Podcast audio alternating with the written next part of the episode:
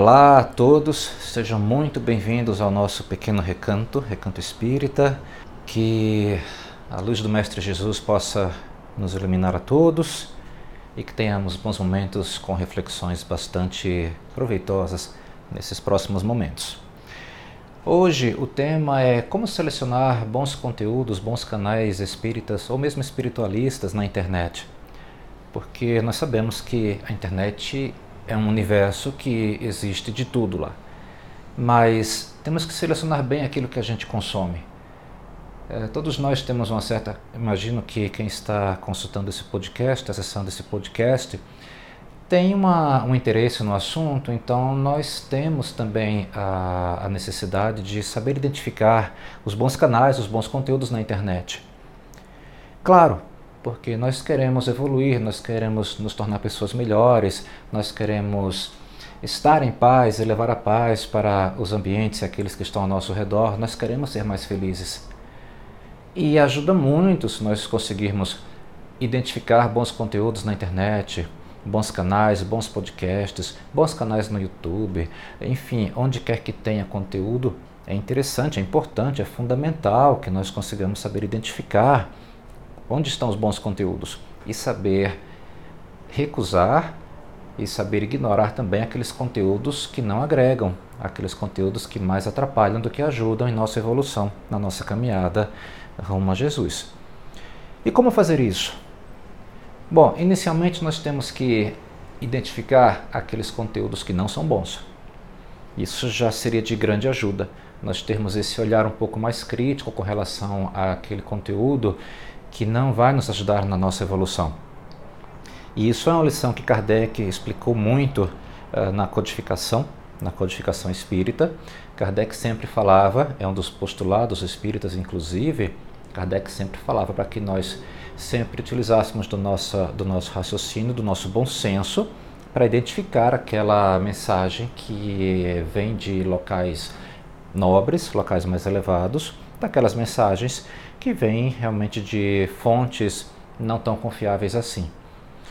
Isso exige, certo, claro, um esforço de nossa parte.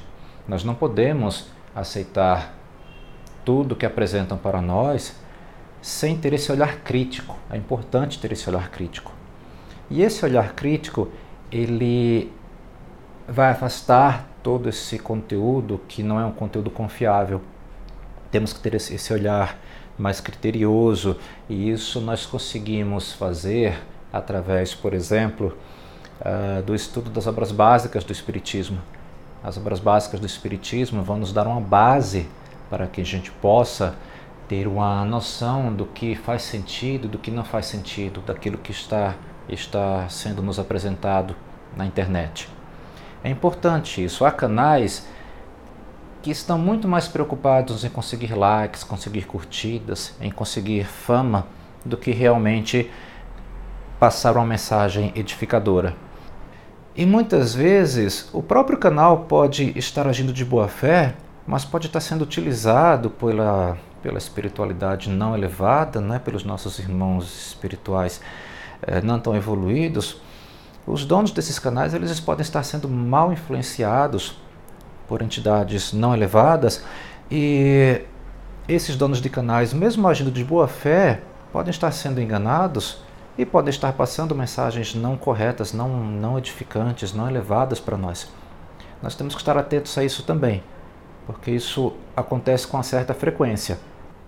Temos que ter muito cuidado com canais que apresentam práticas espíritas ou espiritualistas que não condiz com a proposta do Cristo.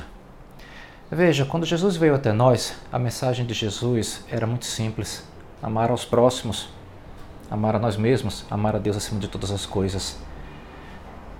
Jesus, ele prezava pela simplicidade. A mensagem dele é uma mensagem de simplicidade, para que nós abracemos a humildade, para que nós abracemos a resignação, para que nós abracemos o amor, saibamos perdoar, aprendamos a perdoar. A mensagem de Jesus, o foco da mensagem de Jesus é esse. E há muito conteúdo na internet que não destaca muito a mensagem de Jesus. que era o que nós devíamos estar preocupados em aprender e em exemplificar também. Há muitos canais que destacam as questões mais fantásticas, as questões mais, digamos assim, místicas, as questões mais chamativas da espiritualidade. Incorporações, canalizações, sensacionalismo. Há muitos canais que possuem muito foco nisso. Mas o conteúdo não é um conteúdo que vai nos ajudar no nosso caminho para a felicidade. Basicamente, esse tipo de conteúdo é um conteúdo que vai nos afastar, que vai nos distrair do verdadeiro caminho, que é o caminho que Jesus quis trazer, trouxe para nós. Temos que tomar muito cuidado com isso, porque os bons canais, eles falam de autoconhecimento e autorrenovação. Eles falam de reforma íntima. Eles nos ensinam para olharmos para dentro de nós mesmos e descobrirmos aquilo que está de errado dentro de nós e ajudarmos a corrigir isso que está de errado. E é esse caminho que vai nos levar para a felicidade, para junto de Jesus.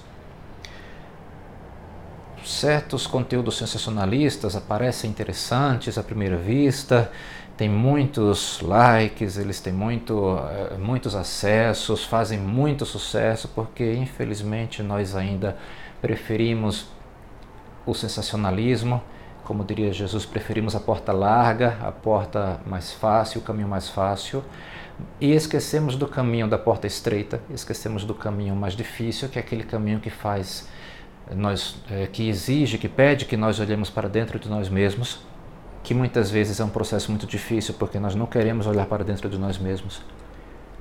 É difícil olhar para dentro de nós mesmos e percebermos o que está de errado conosco. É mais fácil olharmos para fora, olharmos para o fantástico, para o sensacionalismo, para o maravilhoso. Mas não é esse caminho que vai trazer a paz para dentro de nossos corações.